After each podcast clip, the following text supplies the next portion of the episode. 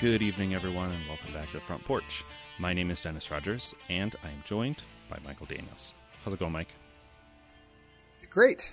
It's been a very big weekend of doing lots of stuff. Yeah, so you've had some crazy personal stuff dealing with. I am to give a house update. I don't think we did this last week.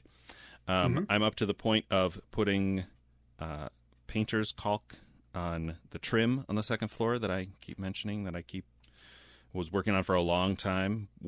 Doors, windows, and baseboard. That's floor. Doors, windows, and baseboard. Yes, okay. I'm also going to do crown molding, but that's not up yet. So I'm just doing caulk on the rest of the stuff. So filling in all the gaps and cuts and nail holes and all that's very tedious, but kind of satisfying. And then when we go back and paint over that, it'll just look like one smooth piece, and that'll be good. So it'll look amazing. Working through that while I'm doing that, Dad has started spraying the paint on the first floor, so that's coming along. I think we have a plan for the kitchen countertop. We're going to use butcher block hardwood, so that'll look nice. I got white cabinets, so I'll post up pictures when we have more of that. We do have the cabinets and the knobs up now, so that's... You said butcher block cabinets, and I'm thinking of our local little butcher shop. Oh, the butcher shop, yeah. You're putting up... It's called... Butcher shop cabinets? Okay. No. Yeah, white cabinets, black knobs, and wood countertop. Got it. Which should be cool. So ETA for... you feel you're getting closer, like this year? Definitely this year, I think. We're moving toward the home stretch. We're crossing off the big things and getting down to just a lot of small things. At some point, I might move back in over there so that I can just work every evening and I don't have to drive back and forth. We'll see about that one. That is strong words. Right. Strong words. Other than that, Andrew came down from... He's living up in Michigan now, so he came down for the weekend. And we got the opportunity... Which is like 10 minutes away, right? It's about an hour. Michigan is 10 minutes away, but where he lives is further north. We're at the very north end of Indiana up here. Anyway, he came down for the weekend, and we got the opportunity to try Journeys in Middle-earth. Oh, yeah. I played that game. I know that game. Right? Right. Yeah, I figured that was like right up your alley. We talked about this when we first heard about it, and I love the idea of a Gloomhaven style game with an app to handle a lot of the admin, a lot of the GMing part of Gloomhaven. Oh yeah, you're right. And so when we were in town for Fox Den Con, I borrowed our buddy Aaron's copy. I think he's the only one who has a copy. Because I knew you guys were done with the campaign. Oh, I remember you borrowing that. And correct? I asked him, and he was like, "Yeah, sure." And so we have his copy, and I set it up with Sarah and Andrew and my youngest sister. Mom and Dad are down in Tennessee for the weekend. My niece has a show. I should know what show it is, but I think it's a play. So it's a kid play games weekend, right? It's kids play games, and yeah, there's a lot I can say about trying to play a complicated co-op game like this while people are distracted. There's a lot of things with what Sarah does for her job, that she has to be constantly available by text or email, and and then on top of that. We have Andrew has a dog. My youngest sister has a pet dog. There's a puppy in the house that they are house training, right? And then several dogs in the puppy whelping area who have to be, checked on and maintained. One of the dogs had a litter of puppies actually just last night. So on top of the normal game boredom distraction, people getting on, looking at TikTok or memes or GroupMe or whatever, we have all this dog chaos, like distracting people from things. And I'm like, yeah, the side of the box says 60 minutes, but it took us 3 hours because I couldn't get everybody's attention at the same time. You know, that's something our Clank game has been struggling with lately. It's I'm going to have to buckle down on some of the people. Like we I mean, when you play games, you got to, like, I don't know. It's Mike Trotsky, our buddy Mike Trotsky, and we kind of go back and forth on this. It's right. Like playing the game versus hanging out, you know, right. with friends. And mm-hmm. if you're hanging out with friends and not playing the game, then that's the point of playing the game. But right. You know, and then the question of, like, how much of that is on you and how much of that is on the game? Like, if it's the same thing with movies and TV, if I'm watching a TV show and I'm on my phone looking at stuff because the show is not holding my attention, like, some of that is on me, but some of it is also on the show. Like, the show is not engaging enough. I keep going back to Between Two Cities. I think the mechanic of working together with your neighbor forces people to stay active and engaged all the time. It's the big benefit to a game with simultaneous turns, right? You eliminate the problem of, it's not my turn, I don't have to pay attention. And I do that. Right. Like, there are times when I like that kind of game because that gives me a chance to, you know, like, be cooking dinner at the same time or to go get a drink or whatever kind of thing when it's not my turn. But at a certain point, that concept, that practice becomes like, we're all playing a single player game together. It's like an MMO. Right. There are people and in the room, but you're not interacting with them in any meaningful way. Exactly. I and those games I have become very disinterested in. And I think the first game that really, that, you know, how every genre has a game that, like, defines it, I guess. Sure. Back in deck building games, it was Ascension. Mm. And I think that game was the first game that really came to mind. And it was because of the whole app thing, that it doesn't matter what goes on when you're not playing. Yeah. Like, it, and there are, you're right. There are so many games that doesn't. And I know, like, our buddy Pete will probably disagree a lot of times. He's like, well, you know, if you're paying attention, you can see what's happening on the board and how that affects you and stuff. But you compare that to a game like Hero Realms or Star Realms or any trading card game, Magic the Gathering or whatever, that's dueling.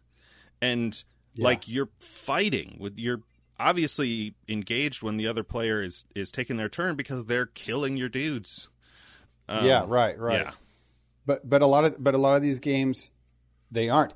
And cooperative games can be even harder with that. Like this game that you're playing here. It's that, you know, it matters, but, you know, Dennis will figure it out. Or tell me what to go or where to do. Yeah, I mean, then you have a different kind of... It's funny, you know, the sort of sociological analysis of different types of game. Like, when you're playing a competitive game, there are different kinds, right? Like I mentioned, the card games, those are usually head-to-head fighting. Ascension is a competitive game, but it's more like a race. And then games that are a race... have a thing like last week we talked about Ticket to Ride, have a component where someone who knows the game really well, as I would say, high skill cap, can play a race competitive game in a more fight aggressive way, right? Like, if you know all the routes in Ticket to Ride, you can place your trains just to cut people off in a way that doesn't help you, but stops the other guy from winning, and that might help you win, and it might just... You might still lose, but have more fun screwing your friends over, depending on your strategy. Yeah. We were talking about this. A cooperative game can have...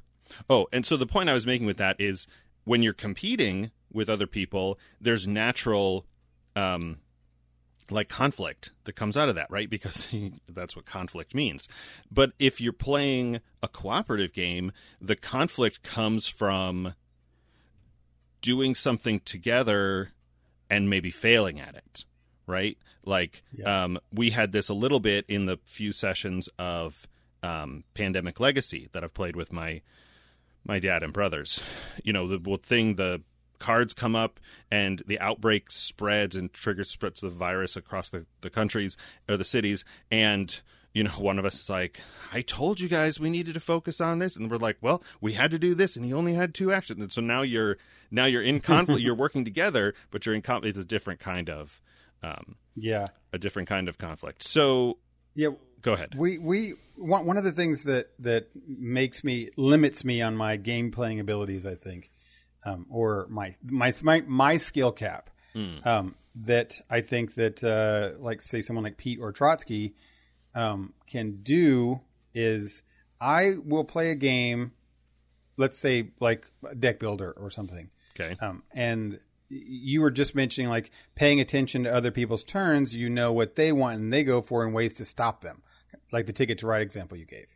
And I don't play games like that. And I really don't like to play games like that. I mean, sure. I like to play a game where I get a lot of fun out of playing any game where I have a strategy and a goal and I get towards it. And that's what I do with the goal. And when I achieve that goal, whatever it might be, it makes me feel good about playing the game. Mm. Right. But the minute a very valid strategy that, again, our buddies Pete and Trotsky will extol a lot oftentimes is that a key component of strategy games is hampering the other player. You win by making them not win. And that's one of the things that makes them really good players is that they're able to read everything that's happening at the table all the time. Yeah. But when you're not doing that, then you're playing, like you were mentioned, a solo kind of game. Yeah, like the one that comes to mind for me is the Firefly game. Like you play and you're competitive, but it's a race and you're spread across the map. And so you don't like you could play a whole game without ever interacting in any way.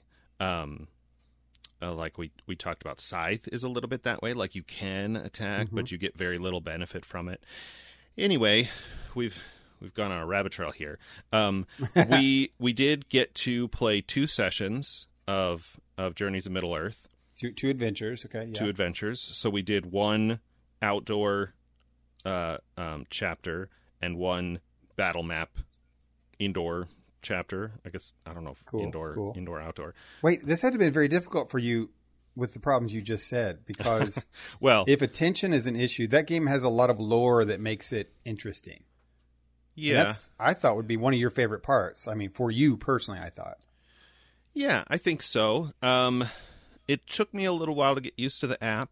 I thought that it would have voiceovers, and I never. I wish it did. Yeah, it doesn't. So I had to read everything, which is fine. It's just like Gloomhaven in that way.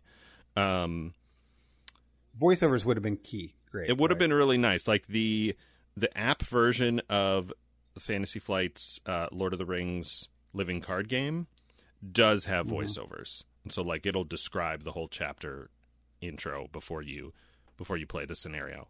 I mean, for Pete's sakes, every single line in the Elder Scrolls Online MMO is spoken. They can at least have the 25 lines in that app. Sure. Talk. Well, they would have had to charge more for the game or the app. So there are a couple things I really like about this. The miniatures are all pretty cool. I, like an idiot, didn't realize that the icons of the enemies were on the app when they spawned. And so when the text would say, spawn 2 ruffians here, I'm like, which ones are ruffians? Because they're, all of the minis are in one bag. And so I just went through and looked at them, and I'm like, okay, that's an orc. That's probably a goblin. That's obviously a warg or a wolf, and that's a troll. So it must be this guy.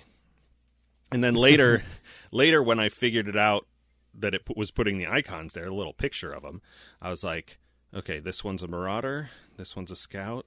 This one's a hunter. Okay. I was gratified that without looking at those, I had pulled the right minis every time. You figured it out. I figured it out. The minis was familiar with the... the minis was a point of weirdness for me because... You see all the minis that are in the box, and within the first 3 to 4 episodes, you've seen them all. which is something that a lot of the legacy games or whatever, they have boxes that hide things away. Oh, I see what you're saying. You know, so like you see the troll earlier on and you fight him and you defeat him and you're like, okay, anything else we have here is going to be just another one of these minis. Groups are the same, which, I mean, like Gloomhaven is the same way. You punch out all those, they just have like 50 different monsters instead of 4. Mm-hmm. Well, it has a few bosses. Like it has like 4 or 5 bosses. Yeah, that are only used for the boss. And instead, what Lord of the Rings does is you'll have the same unit, but it might have armor, or it might be big, or it might be a boss. It's the same mini, but you maybe put a little flag next to it or something, which is cool. I appreciated the ways that Fantasy Flight kept the component count and and consequently the price low. Yeah, and that's why they did it. I mean, when we came to the same conclusion too, was that like, yeah, we could get all these minis, but the price would be doubled and the box count would be tons of pieces. Right, more. It would be that, or you would get little cardboard stand-ups like Gloomhaven has. Yes, exactly. And I would rather have little plastic guys, obviously. Sure. And so I appreciated that, and I appreciated that like that's part of the whole thing with putting a big chunk of the game in the app. I know that some people don't necessarily like that, but I see the potential of what you can now do. You can do, you know, like the dungeon crawly parts of D&D without a GM or DM because you have this app. Like the app's guiding you through it, and you can do things like we didn't succeed the first scenario, but we just went into the next scenario with a set of, penalties. Right. You can do that. And the app takes care of that for you. And the app tells you everything to do. You can do that in a book. Like, Gloomhaven has that. But right from the start, Gloomhaven has the problem of the maps have rooms. And you're not supposed to see the next room until you open the door. In D&D, you can do that easily. Like one person knows, and everybody else finds out. You can do that sort of in Gloomhaven, but that one person is one of the players who's reading the book. Right. Now, you can get the app, the Gloomhaven helper app, the companion app. Yeah, those are two different things, and it hides the regions of the map. This doesn't, but that makes every room setup a little bit more difficult, right? Because then now we have to go look for all the pieces again and for that room, and then you should be doing that anyway, though, right? You just because if you put all the minis out at the beginning, then you know before you open the door where the guys will be, and you're not supposed to. Oh yeah, we always had like the tiles pulled and the all the miniatures and their cards all set up on the side. Yeah, and then when we spawned the room, we had it ready to go, but. That you're right. That you could see it in this game. You don't see any of that, and it's pretty easy to set everything up from when they, you know, when you say put a new tile. They down walk or you through it, and they drop guys, and you can do, like, there are some things that the app does that you could do in a book, right? You get to the end of the first chapter, and you say proceed to chapter 2, and if you got this, do these things. If you got this, do these things. If you got this, do these things. You know, depending on how you did in the chapter. But there are things the app does that would be hard to do without an app. Like, I don't know how the enemies are spawning on the board.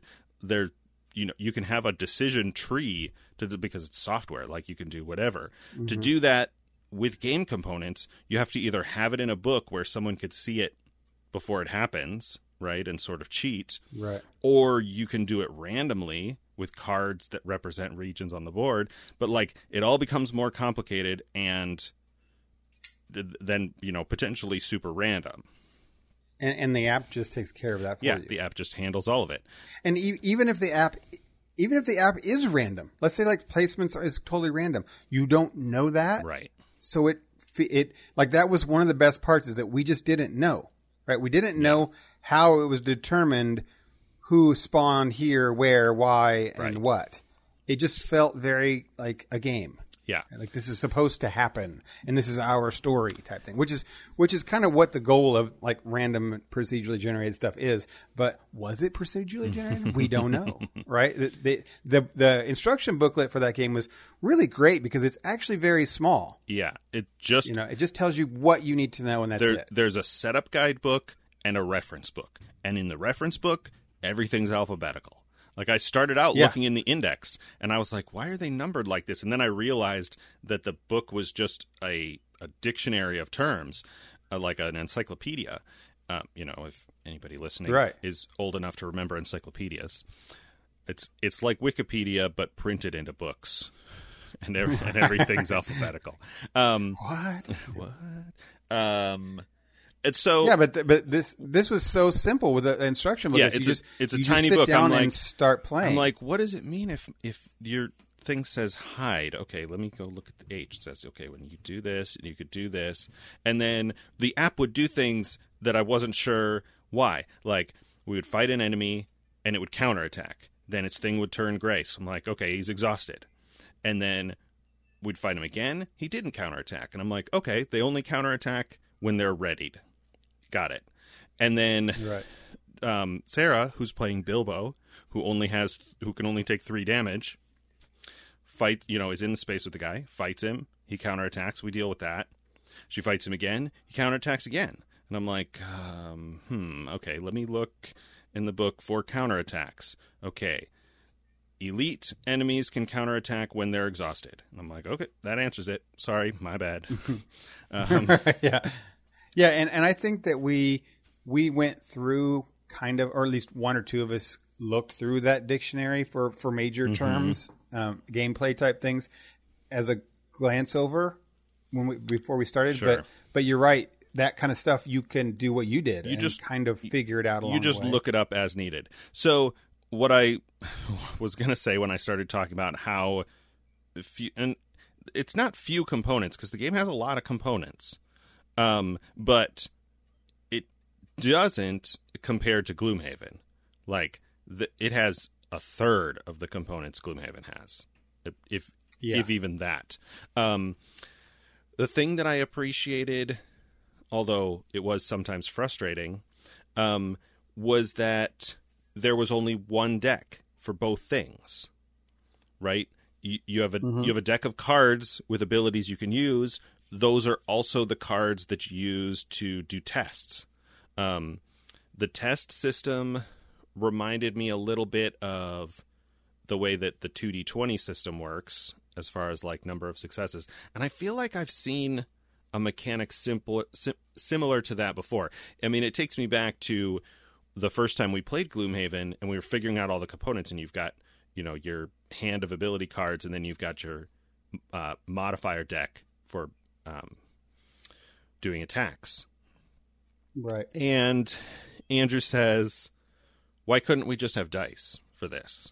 And it's like, well, you can, but what a modifier deck does that dice doesn't is you can modify it, right? You can put an extra miss card in there. So now your chance to roll a 1 has just gone up.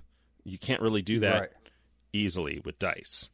Well, also that game, the neatest thing I think about that whole system with that game is that you have to make the choice, right? Like, it's every card is a choice, and they seemed, at least with the expansion, or I mean with the base game that we have, pretty balanced for everyone. Like, every card for every class is different, and they seemed like, okay, if you get this advantage, then we're going to make it not have a hit or whatever it might be. Right. Or if it's got 2 hits on it, well, then it doesn't have a great ability or something. Right. No. Or so you have to play the choice of successes, the die roll. Yeah. Or it's both. It's like when, and Gloomhaven did this with their ability cards. Like, I read that description of how the cards in Journeys of Middle-earth work. You have one deck of cards. They have ability text on the bottom, and on the top, they might have no icons, a success icon, or an icon they call fate. And if a card, and anytime you do a test, you pull a number of cards equal to your ability on that test. So if you have 4 might, you draw 4 cards, and you're trying to get a certain number of successes. If one of the cards you draw has a fate icon, you can spend a point of inspiration, which is, it's sort of like momentum in 2d20. It's a thing that you earn for doing certain things that you can spend to convert a fate into a success. And so when I first read that, I said, oh, I see what this is. So a really good card might have no icon on it. And a just okay card might have a fate icon. And a crappy card might have a success.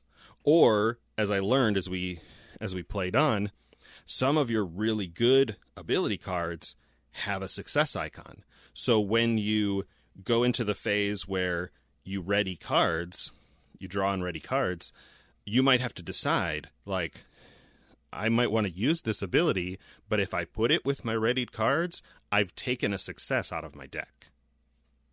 Yeah. Which is really cool. It's like it combines a lot of those decision making and whatever you would call it, like a dice check. It's a card, it's a test with cards, but the word for, you know, rolling the bones, like making the test against chance, against fate.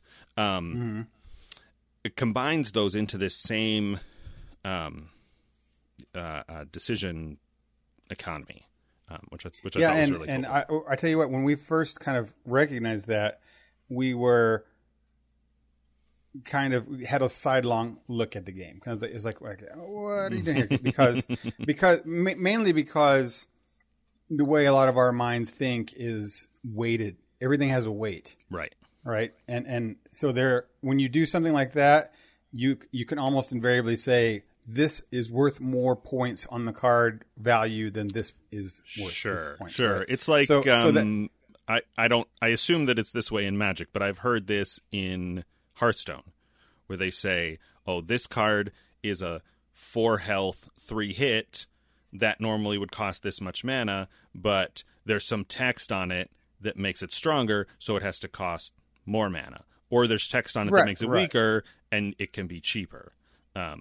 All that. So a lot of that was the card has to be worth this much, and that whole thing, which is one of those kind of, okay, well then now you're gonna, if that's the way this game, this is our pre-thoughts, is going to be, there's probably this whole meta of what cards are worth and what you have to do. A rank list to be like, right. These are the best in slot cards. Yeah. Yeah. Our first initial thought was, no matter what, successes are always better. Like, that's the point of the game, to hit. Like, if you're rolling in a D&D game, is to roll higher, right? No matter what you do, it has to be rolling higher. Right. Right. So no matter what, never pick a card that has, blanks on it. Always pick a card that has a hit. Always spend all your points on cards to get hits and ignore everything else. Okay. But we, at least most of us, quickly found out that is correct if that's the way you want to play. Mm. Mainly. So we had one of our guys, Trotsky, who decided that he was entertaining a lot, and he was drinking often during our games. Good. And so he was having a lot of time. So his focus wasn't always on the hard meta while he was playing. Right. And because of that, he decided what he wanted to do with his character was do that route where he just, when he got an ability to pick a new card, it was a card that had a success on it. If it didn't, he would not pick it. So he would just always draw successes. It didn't matter what it was possible. So that he... Right, and then if a card let him draw successes, that's the only thing that would make it even close to being as good as a success, which that's all he played Gimli, and he was like the warrior. Guardian. And that's all he wanted to do was to do damage. Now, other characters were, like, I'll say for me, for example, I put misses in the deck, low-level cards that were in the deck, because those were the ones that I equipped. Right.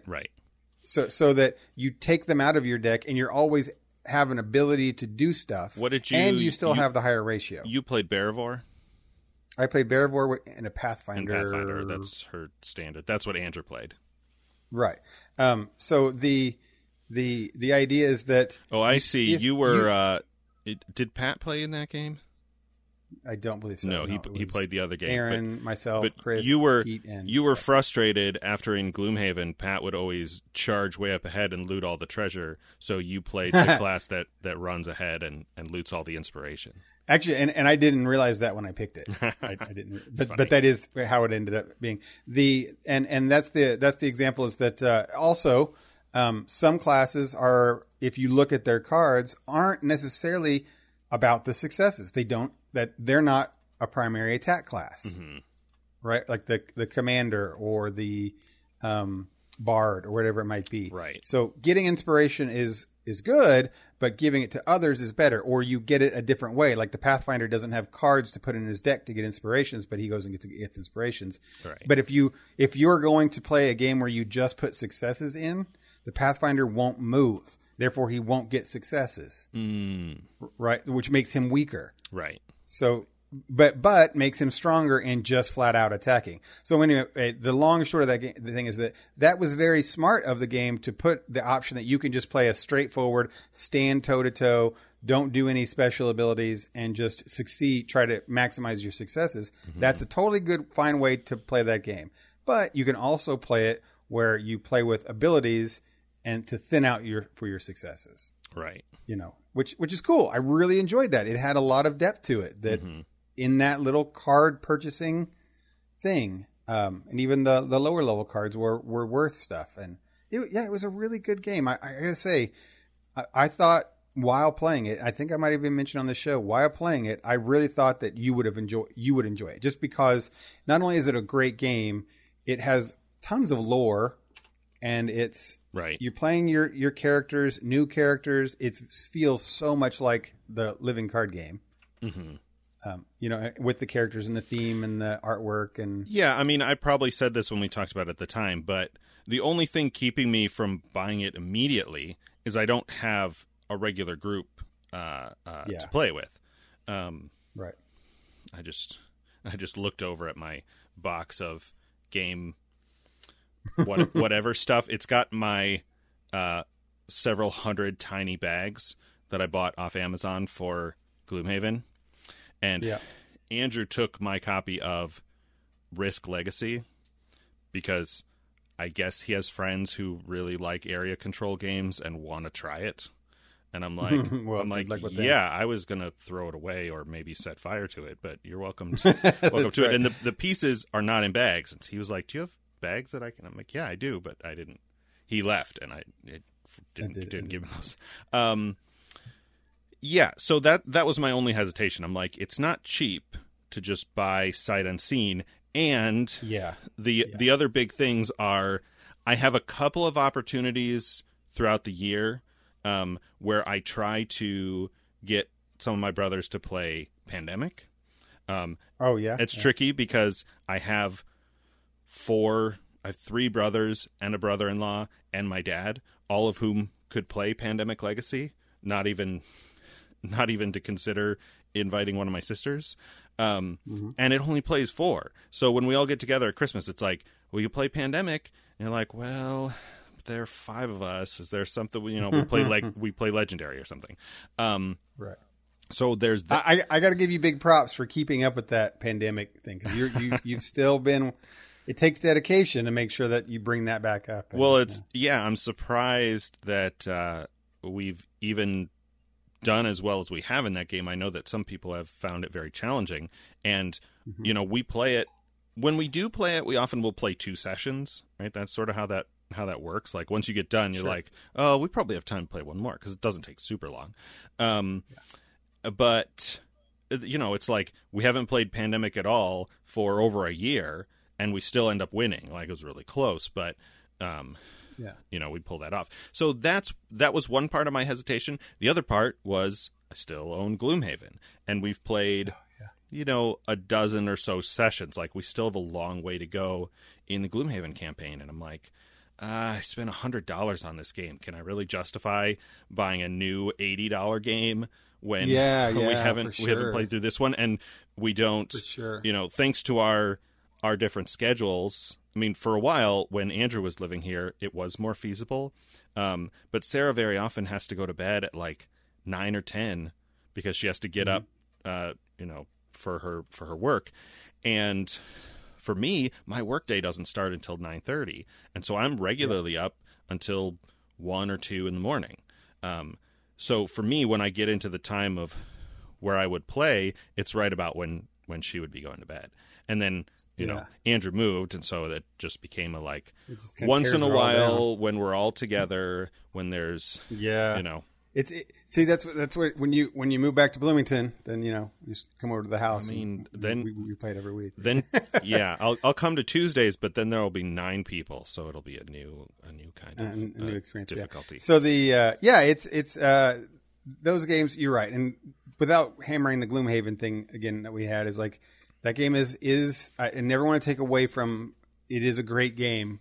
I remember still the joy of first couple months of us all playing it and really, oh my gosh, this game is so perfect. It's so amazing.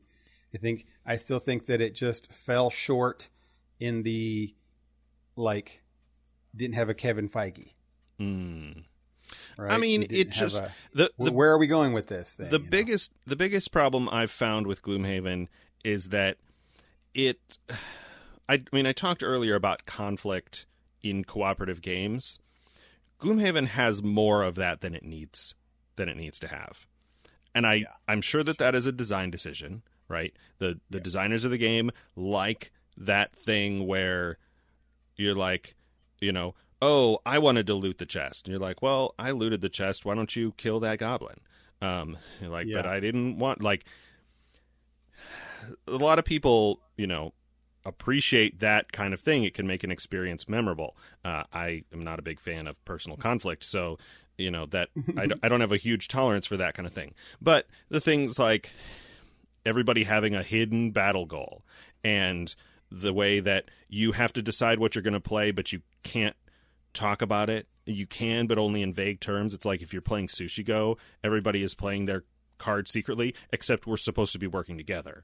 So, one person's whole turn was based around some attack, but if another player played a lower initiative, they go and kill that guy, your whole turn is wasted. And you have only so many turns because you're losing cards all the time. That's probably the biggest flaw with, considering everything, considering how ambitious Gloomhaven is and everything that it's trying to do, like, the issues are pretty minor, right? Yeah. Even back in the 80s and 90s when I would play video games and you playing side scrollers or whatever, and you get coins for something, a Mario or whatever it might be, and then you realize that this game programmer didn't put, like, when someone gets a coin, we both don't get a coin. It's just one of us gets a coin. Right. I'm like, I hate this game already. Immediately, where now we have to have some kind of internal conflict where we hit the thing, who's going for the coins first? Yeah. And who's hogging the coins? But as soon as the game puts in if you get a coin, we both get a coin. It makes the game so much better. It's like, and you're right. Sometimes people like that conflict, but yeah, it's like League of Legends versus Heroes of the Storm. Right. But yeah, we played it. It was fun. At some point, I'll probably buy my own copy. While we are on the subject of Fantasy Flight and their games, I don't remember what prompted this. Oh, I saw a video on the YouTube channel Shut Up and Sit Down, the English guys that do board game reviews. Yep. They're very funny because of their accents. They did a video on a game called Marvel Champions. Oh, the app? I sent this to you. No. Yeah, it's a living card game. It's a living card game. And my first reaction was, why have I not heard of this? Same thing. I think when you sent it to me, I was like, I think I heard about it at Gen Con, but that was like a year or two before it ever came out, and I forgot. Right? But anyway, they had this video about Marvel Champions. This is Fantasy Flight, right? It's Fantasy Flight again. They have, I think they've trademarked the moniker Living Card Game, which is just kind of funny. But that's their. I like those. I mean. I like deck builders. I like living card games. It's a collectible card game where it is not only possible but easy to own all the cards. Yes. There's no... See, you're already like stroking the button that says like, I want to buy this. I want to buy it and I want to have all of them. Well, they did this. Yeah. They did this video on Marvel Champions. And when they got to the end of it, they had a lot of positive things to say about this game. But when they got to the conclusion, they said a thing that is a thing that I also don't like about Legendary. You take your turns in isolation. There's very little, if anything, you do when it's somebody else's turn. And I'm like, well, if it's like Lord of the Rings, it also has a strong solo, component, and yes, might be enjoyable solo if you like the Marvel world. Well, that's something that actually is interesting about living card games, at least the Fantasy Flight ones. Like, that's not a downside to me. Like, I like the fact that it is solo. It's so weird. Some people will. I know in the past people would put down people who buy solo player games, like, oh, go get some friends, right? We had a whole conversation about this when I bought and played the Lord of the Rings Living Card Game, because I was one of those people for a long time, and then I realized there are so many games that I want to play but I can't because I don't have the right people available at the right time. Yeah.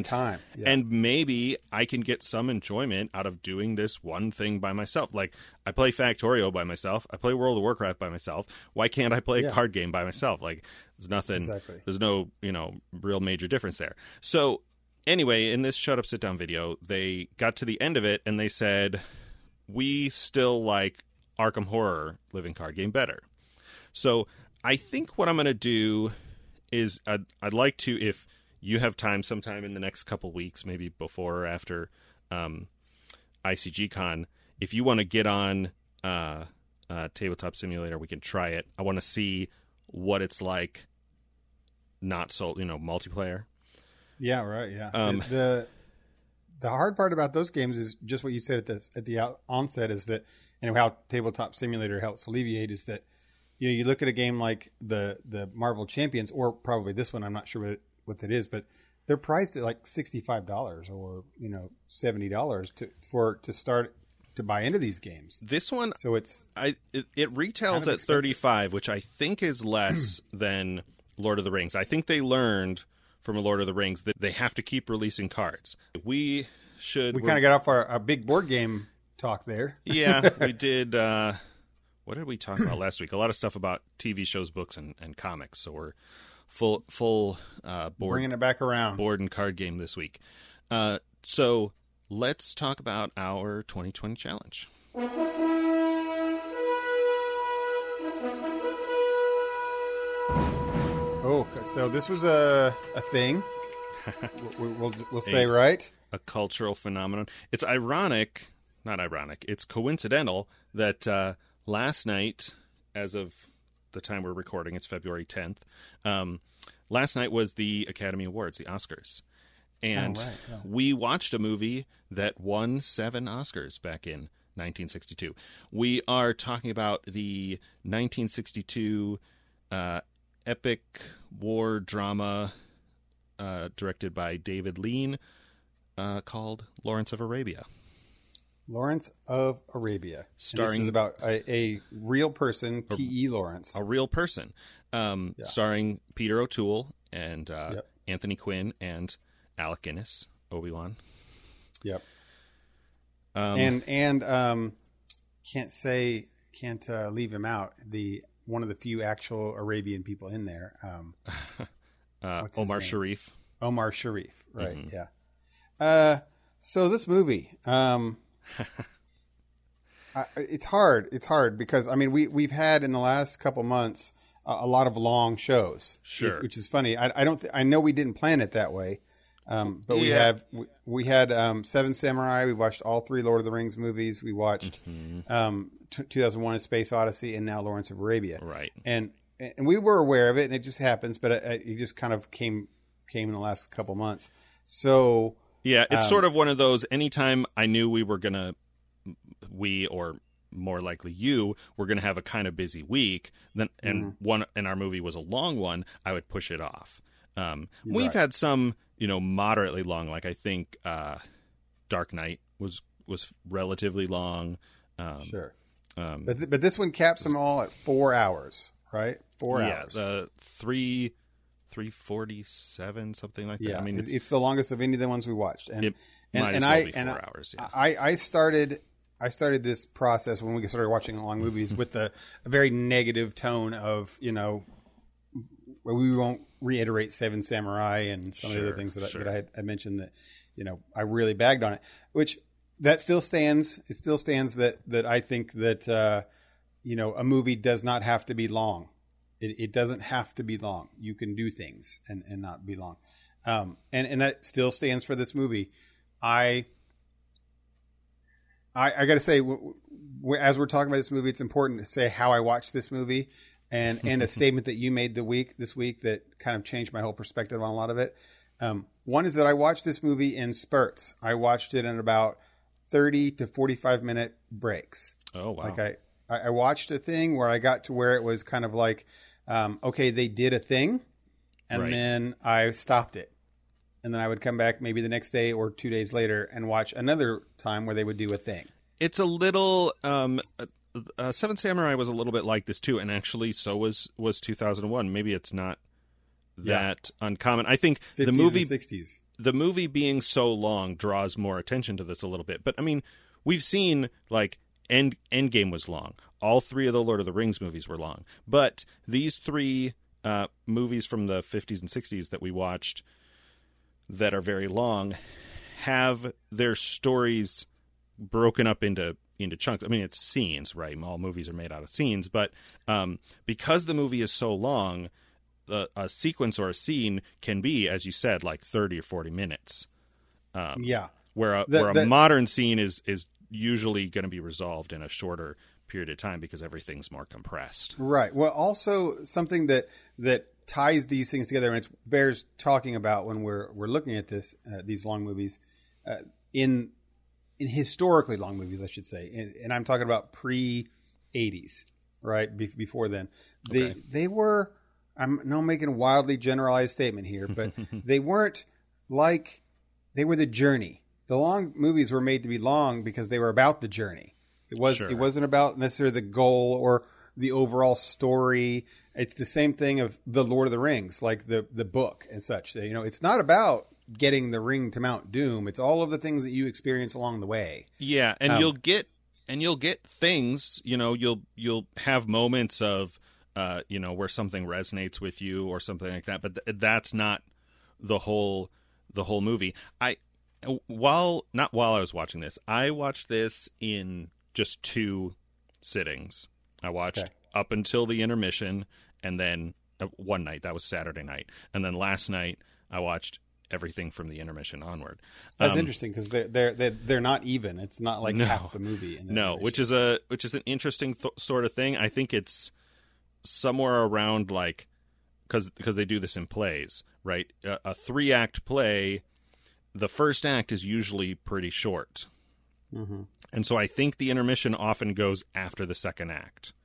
And I can't. That's just sort of my vague reckon on that. But I did a little bit of quote unquote research about this, thinking about the idea of intermissions, right? Like we've watched. 3 movies now that have intermissions, all 3 of these long ones that we mentioned. And what you're about to say is the thing I was mentioning earlier that has changed my mind about, not changed my mind, but made me think of it differently.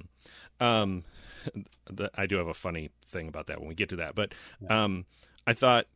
I wondered when this was phased out because we don't do this anymore. I said this when Lord of the Rings came out because I actually saw Lawrence of Arabia before Lord of the Rings. It was about, you know, my late teens, early 20s when I was thinking about wanting to, you know, experience some classic stuff like the old James Bond movies and stuff like that. And I watched this and it had an intermission. And I'm like, when did we stop doing this? Like, if Peter Jackson is going to put out Lord of the Rings in the theater at a 3-hour runtime, like that was the short version. I was like, why don't they put an intermission in so that we can go to the bathroom and maybe buy some more popcorn and stuff like that? I found a Reddit thread, which is not, you know, foremost authority on anything, the original person asked, you know, when did we stop doing this in the U.S.?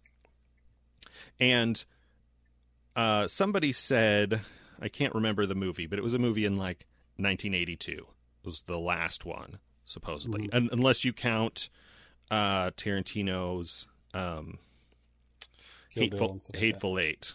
Okay, yeah. Which was done in a, you know, like a grindhouse kind of style. So it you know, brings back that old thing. And it wasn't even all theaters, like only select theaters had the intermission version. But so people had a lot of quips and comments and anecdotes. Some countries still put intermissions in their movies, even if the movies weren't made with intermissions. Okay. And so they'll sometimes like cut it in mid scene. In India, I guess a lot of Bollywood movies are very long, have long runtime still, and so they'll put in intermissions in the production. Yeah. Most people say that the intermission served two purposes. Well, originally, the intermission in a film, intermission in a stage production, is a sort of break for the performers, right? If they need to change sets or, you know, do more intricate costume changes or anything like that, and then the audience gets to stand up and then maybe have a play. Generally, has a longer runtime than a movie. A runtime isn't even the right word for that. But when films were shown on projectors, the reel of film could only, you know, would only run so long, and so a movie had two reels. And the intermission was the time where they would change out the reels. That makes sense. Eventually, they perfected the technology of basically having two projectors. And so the second reel is on the second projector and you switch them over. Yep. There's just one frame in between and the audience doesn't even see it. It's a Fight Club callback. And nice. So they didn't need that.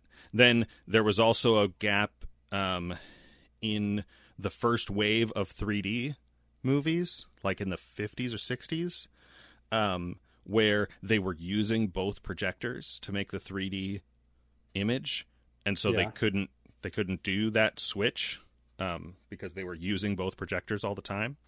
Of course, now movie distribution is all digital, and so there's none of that kind of practical need. The more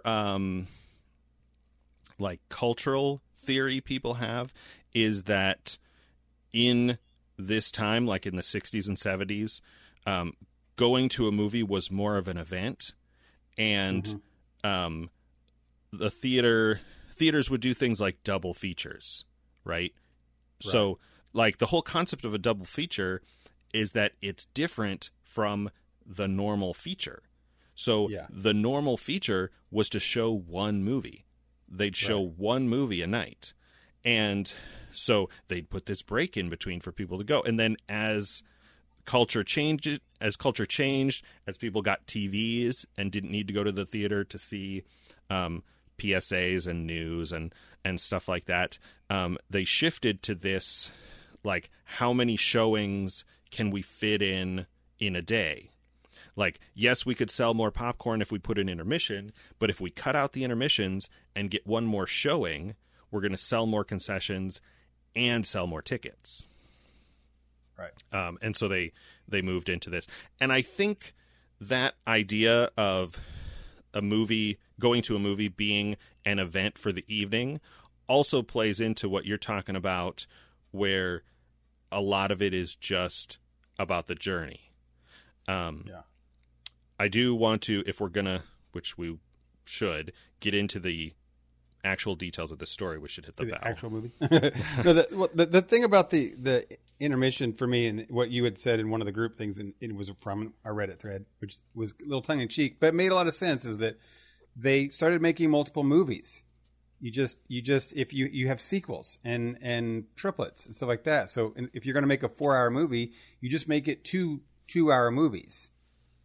And that makes a whole lot of sense. And that to me is enjoyable. Like it's hard for me to sit down and think. I mean, I'm not old enough to think I can't sit in the movie theater all day. I still do that. But still sitting for one story is pretty exhausting to sit and watch one story for 4 hours. And this is the guy that watched The Lord of the Rings extended editions twice and things like that. So it still is. It's very exhausting. You have to really, really be into whatever it is. And the chances that every single person watching it is going to be almost nothing. So Lawrence of Arabia was that same way for me. It's that it was, because I viewed it kind of episodically, it was okay. I got it. I watched the entire series in a week, right? I binged watched the series instead of, which made it much more bite-sized and manageable. And I didn't feel like it was exhausting. It was like, I watched Lawrence go from his, boring job to rally the troops to get and take over Aqaba. And he did. And that was a great episode. And then the next one he goes and he has to go back up and he's struggling with, his identity. Mm-hmm. And that's an episode. And I was like, it worked so well for me to look at it that way. And if they had broken this movie into two parts, two different movies, I wouldn't have thought it was too long. Now, if I'd have sat down and watched it all, I think I would have had nothing but kind of disdain for it because it was so long. This sort of format of story in the short term, in the 70s, 80s, became what we called a miniseries. Yeah. Nowadays, right? Present day for the last 5 years, we would maybe call it a limited series, or just a something like The Wire, where it's just the story told, or like we've talked about serial versus episodic. It's just serialized storytelling. And this didn't have a. It didn't have. That's the thing about this show that I think is kind of a knock on it, for at least for me, is that it doesn't have a real point, right? There's not. Sure. There kind of is, but and I guess T.E. Lawrence does have some character development throughout it. That's probably the biggest thing that was successful. I thought they did a good job of, but it didn't do anything more. There was so much more of it, and I just like all these long movies, I could not help but think like, okay, that last 10 minutes probably should have been edited out if there was a better editor, because it didn't do anything. It didn't do anything. It just, he's sitting there thinking about something. Right. So they spent 10 minutes talking about maps and you're like, they don't need that. Right. So let's talk about the story and its conclusion. And for that, I'm going to hit the spoiler bell. So this starts with him dying, right? Like, he is, they show like, oh, people didn't know him, which was a weird way to start this.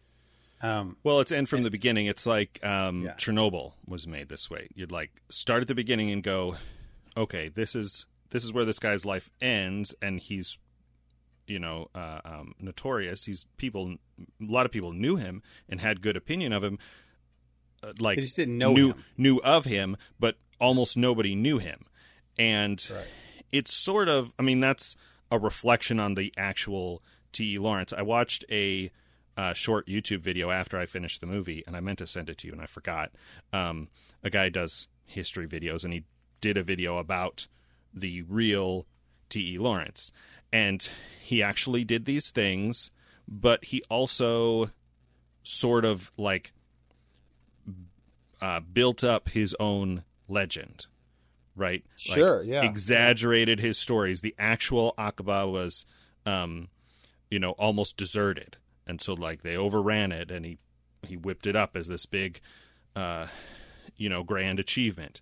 And then in the, there's a whole conversation that's outside, really, the scope of our conversation about this movie, about what happened to that region after that. It was basically divided up by that treaty that he told him not to sign, and set off a sequence of events that became all this conflict that we've had in the Middle East for the last 100 years. I'm, or that whole land has been. And I will say that for this movie is that it does give you a good, at least as an adult watching this movie, it gives you kind of a perspective that, you know, this has been going on for hundreds and hundreds of years. It's still going on, this tribal fighting. And right. And you know, you wonder over there and people look over there and like, why can't they get their act together? Or I don't understand who's president of Iraq or who's doing, you know, it's not, that's not how it works, how it's never worked. And there's a couple scenes in this movie that go to pains to explain that to you, which is a pretty good history lesson this movie gives you. It really accurately does.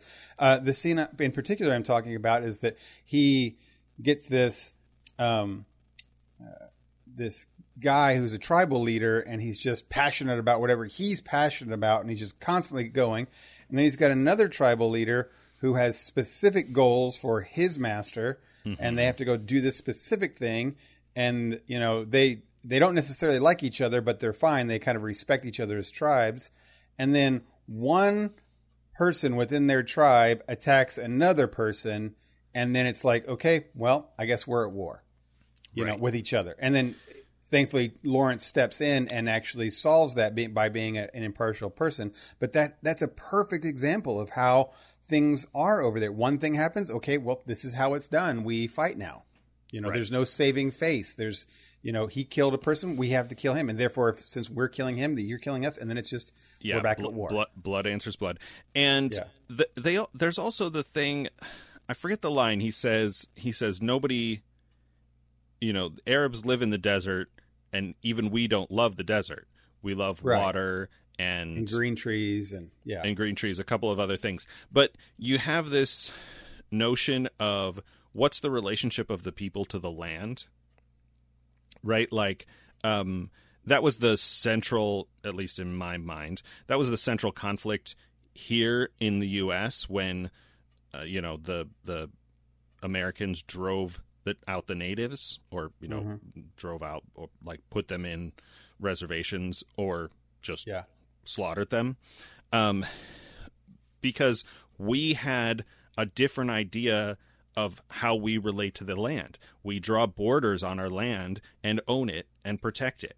It's you know, it was part of our separation from England and the land being owned by the king. Like, we started with this European notion of owning the land, where the Native Americans were nomadic. Like, they traveled, and they might have significant pieces of land, but they moved wherever they needed to survive. And I think there's a strong element of that with Arab people, because their land is mostly worthless. Yeah, it's desert, exactly. And so they have things that they value very highly, like a well, but they don't have borders on their land because, you know, big chunks of it are just desert. Like, why do you need a border around the desert? It's just the desert. It's not worth anything to anybody. And so their identity, the identity of their tribe, like when we had tribes, our tribe was a village. It was people who all owned property in the same physical space. Right. There, and the Native Americans and the you know, Arabia, as I understand it, again, this is all my kind of conjecture. Their idea of a tribe was the people, and just the people. I mean, that's how the people of Israel survived as a nation while having no land for almost 2,000 years. Right. Like, they were united by something else, you know, their language and their culture and their people. And so, yeah, just a fun. So when all of these European countries came into this region and said, oh, well, there's this city here, Syria, so all of this region must be Syria. We'll draw a line here, and the French can have that.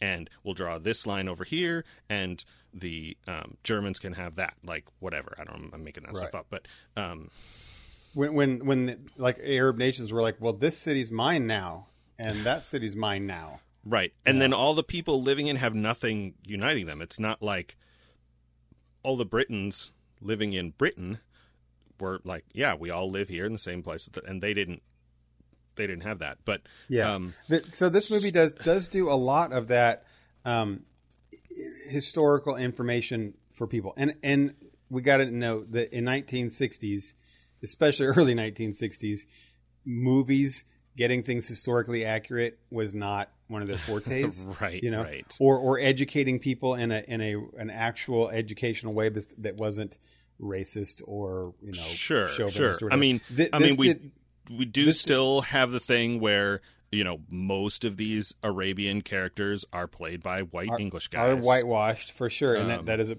rough thing to watch, you know, a guy with a thick English accent, Obi-Wan Kenobi, trying to do Arabian accent is terrible. It's horrible. He sounds awful, you know, and I'm like, this is clearly an English accent you're doing that sounds bad. So anyway, it does do some things good. Like, again, there's a lot of complex stuff about the Arabs before World War I, and even calling them Arabs and stuff like that is a thing. But it does. Yeah.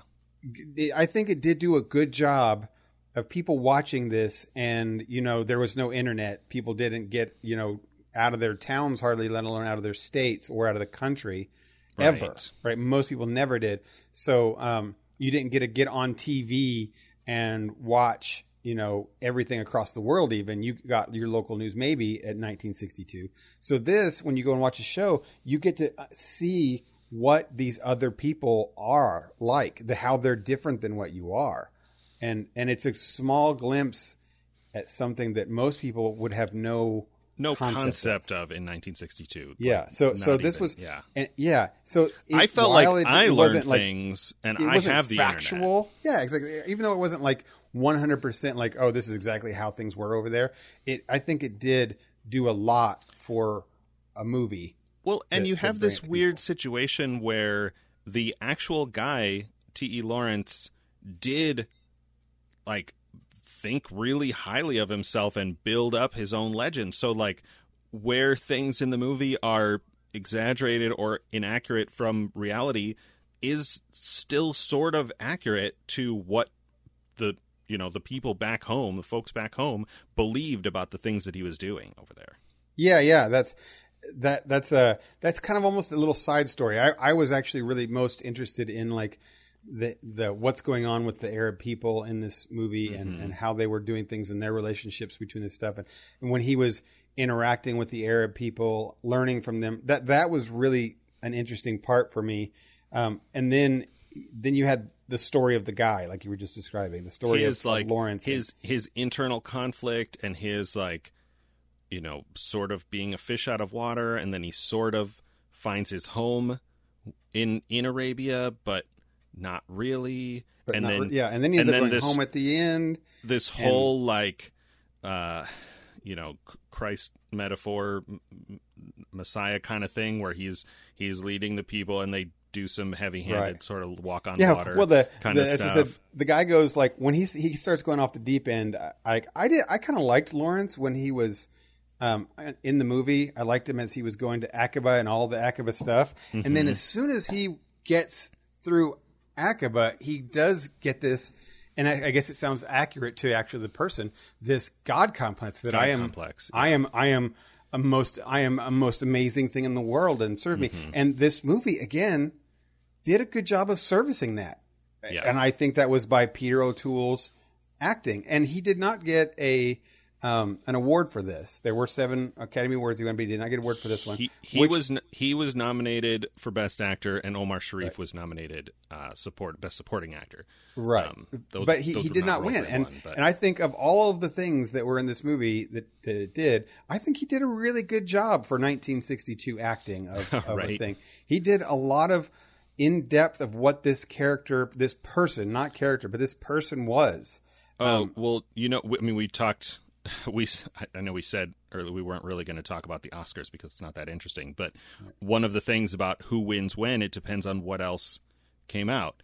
The winner, To Kill a Mockingbird, got it that year. Yeah, right? The winner was Gregory Peck in To Kill a Mockingbird. So you're like, well, okay, yeah, sure, but so I get it. So this rounding up into this movie, it's long. It has the things that make it famous and probably put it on this list aren't the things that I actually liked about this. I think the reason people talk about Lawrence of Arabia is because it was an experience in 1962 when you watched it that you'd never seen before, because it was shot in the first time in this what was then high definition big screen cameras that had never been seen before. And when you went and saw that, these gorgeous vistas. It's kind of like, you know what? It's very much like the movie Avatar. People for the first time saw this gorgeous planet that had never been seen in this lush thing. And that's exactly the kind of thing that happened. Or Lord of the Rings is the same way, like show a fantasy world. Like in 1962, most of the people watching this movie have probably never seen a desert. Definitely not seen the Arabian desert. Exactly. I mean, and this was maybe, the real thing. Maybe if they were veterans and served in certain locations, because at this time, people who served in World War I, who remember the legend of Lawrence of Arabia, were still living, right? They were like in their 60s. Right. And they would watch it and be amazed at it because it would remind them, right? Yeah. Because this wasn't CGI or some backdrop. This was the actual huge desert and gorgeous kind of vistas. So for 4 hours. And so this movie gets its name and credit for and notoriety because of that. That's actually what Lawrence of Arabia is for. I enjoyed it for the historical perspective that it gave me on understanding. I think it did a really good job for that. To an extent, you can appreciate the fact that because of all those things, because they had this ability to capture this landscape in this quality, in this detail, and because they had an audience who had never seen anything like this, you can sort of forgive it for saying sometimes a lot of it, especially as you said before, Aqaba, some of the long sequences with the desert are in service to the story. Like it's emphasizing and really, really, sort of beating into you the idea that this is a vast distance they're traveling, and that's very true. Barren, very and there's nothing. That's very true. You get past that to a certain point where you're like, okay, they're really just showing us all of this for so long because they can, because it's part of what they're trying to do. And so if you, if you just want to get the highlights and the high points, I'm sure there are abridged, quote unquote, cuts of this movie where you can get the essentials. And you know what you can easily do, and I do recommend, I actually 100% recommend it for this movie, is the skip forward 30-second button. I'll say, for example, there's this scene early on where he's at a well and there's a guy walking from the far off distance in the desert. He's a little dot on the horizon, and the movie sits there with that camera fixed on that guy for like 10 minutes as he walks up slowly across the horizon to you.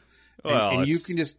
That's tension, right? Like you're supposed to feel what he feels. Like, who is this guy? Is he dangerous? Is he a friend? Right, but I think you could have done it in a minute and a half, right? So being able to like skip 30 seconds. Okay, he's still there, and now he's like a quarter of an inch. Okay, skip 30 seconds. Now he's a half an inch. Okay, skip 30 seconds, and nothing's changed but that. You can still get it, right? Sure. And I think a lot of this with this movie, that's totally fine. Yes, you're right. You will build up some tension, but it'll also release some terrible anxiety that you're wasting time, and it's okay. The journey through the desert, you're right, has a purpose, but again, if you edit it, you could still get that feeling. And you can my recommendation is to personally edit, hit skip forward 30 minutes. If they're talking, like, oh, back up 10 seconds. But for the most part, they're not, they're just still traveling on their camels. So anyway, I would not put this on my top 100 list. I enjoyed it the way I watched it. And I do like old movies. Like I like old 60s movies and stuff like that. This does not have a thing at the end where you're going to be like, oh, this is where the journey he came from. This is where he is in the ending. This is just kind of a movie that was. Like Lawrence does have some changes, but it's not like he changed the world. Sure. Say. At the end, he didn't like, now the Arabs are free. You know what I mean? So that's a little hard. And his, like, he doesn't really, he goes through a change, but it's not necessarily for the better. Yeah. He goes through it, and then you're like, okay, he ended up here. What's right? You know, so, and because he is a real person, and that is the kind of the story or the thing. So anyway, the legend, it's not a show about, I don't know what I mean. It's just kind of an educational. It's a big documentary that has some people that, you know.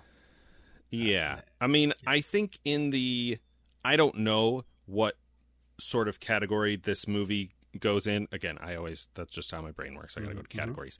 Mm-hmm. I think maybe up against it are things like Ben-Hur and Ten Commandments, neither of which I've seen all the way through. You know, mm-hmm. They were just on at my grandparents' house at Thanksgiving or whatever. And so I think if, you know, in the list of 3 old long movies that we've seen so far, if you're already watching Seven Samurai and 2001, you probably don't need to also see this. I'm kind of on the fence whether I would drop 2001 and keep this. 2001 is its own special. I would in a heartbeat. Snowflake, but right. But I and I'll agree. You know, I'll affirm what you said. It definitely can be watched. I watched it in 2 chunks. There was definitely a point in the first half where I started doing something on my phone and just listening, and I realized that I was not getting it because, as I've said many times before, a lot of the best films do a lot of visual storytelling. And while this movie does have a lot of dialogue and that sort of thing, there is so much just in the visual. Like, you have to see, you know, the look on his face when he has to make certain decisions. And you're going to miss that if you're just listening. Yeah. But I do think, though, because I was kind of, I did actually watch it, but I know that my mind would drift at the long, boring parts. I would say that the words are worth it, and they're pretty well done. They don't waste your time a lot with, you know, games or whatever. I think his conversation when he sits down and he talks to a sheik or he talks to somebody, mm-hmm. is every single time he talks to somebody is a thing. You know, he doesn't talk when he comes into town. There's not a lot of talking and a lot of stuff. He comes into town, they bring him into the general's office. And then that conversation is with the general's office goes on for about 5 to 10 minutes. And every bit of it's important. Yeah. I mean, for a movie that's so long and has so many long sequences, there's a lot of very efficient information delivery, right? Like when his character is introduced, he's painting in a map. If you know, which I didn't until I watched that YouTube video, T.E. Lawrence, before he was sent to Arabia, was in charge of collecting and organizing maps for the British Army in Cairo. And then he does the thing with the match. And the other guy tries it, and he's like, I don't understand how you make it not hurt. And whatever, however that dialogue goes. And he's like, the trick is to not mind that it hurts. Right. So now you know everything you need to know about this character so that when he goes to the desert and does crazy things, like he's a white English guy from Wales in the desert, but only drinks when the Bedouin drinks, you understand that, oh, he's a guy who has, for all of his other faults, he has enough discipline, mental or whatever, to sort of resist discomfort. Yeah, yeah. I thought that was not to drag out the long synopsis for a long movie, but yeah. Final judgments on this one is that I fairly enjoyed my time with it. I will not watch it again. I mean, unless I'm forced to. And I, if someone said, "Hey, I'm thinking about watching Lawrence of Arabia because I'm interested in," you know, that time period and that stuff, I'd be like, yeah, that's fine to watch. But if they would ask me what's a movie that I should watch, I don't think that this would be one that I would recommend to anyone. Not because it's bad or anything. I just think that there are 100 other movies that are probably better, does other historical things better, sure, and you could learn a lot more from. more cinematography better. You know, they could just do a lot of things better. It's fine. It's just, I mean, if you're approaching a project like, you know, a bucket list of movies and coming from it from a sort of film student kind of perspective, you're almost better off sitting through 2001. I don't know. Because at least that has some tough choice between the art house type thing sort of art in the conclusion. This is just, it's like Lord of the Rings. It's a chronicle.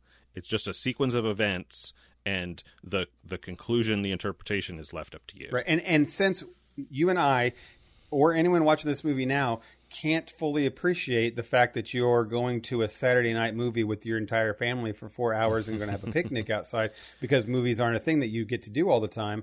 We can't experience it that way. We never will experience it for that way. Therefore, we will actually never be able to fully appreciate what it was like to have this movie come out in 1962 and have the impact of it. I can say I appreciate what it was and what it did for those people, but no one will be able to have the full appreciation of what this movie did because it's just not capable anymore to do that. Yeah, that experiences. It now, it's like drive-ins. You can't just talk about drive-ins anymore. You can't experience them hardly much. Right. So, right. Yeah, I would not put this on my list. I give it full props and appreciation. Not that it doesn't hold up. But I think if you have enough of a block of time that you're going to watch a really long old movie like this, I would put Seven Samurai way ahead of this. I would probably agree with that. Yeah. Seven Samurai warms up to me in my mind after watching a lot of these other movies. Every time you watch a new long movie. Okay, next week we are going to watch The Usual Suspects. Oh, okay, that sounds okay. I've not seen that one, so this is Bryan Singer. It's relatively short. Relatively short. Kevin Spacey, so that's a little awkward now. But right. It's a crime drama thriller. Yeah, one I'll have to actually sit and watch and not have to watch the desert. Right. Cool. So you've been listening to The Front Porch. This is episode 129. Thanks as always to our friends at Geek Scholars Movie News and LRM Online. If you like Star Trek or role-playing podcasts, you can check out our other show, KlingonsandDragons.com. We should have a new episode up by the time this episode airs. It's not safe for work. If you like to use email and want to reach out to us, you can do that, frontporchpod@gmail.com. Or you can go to our website, frontporchpodcast.com. I will have show notes, probably just a couple of YouTube videos this week. There's a contact form there. Again, if you want to reach out to us, you can comment on the episodes.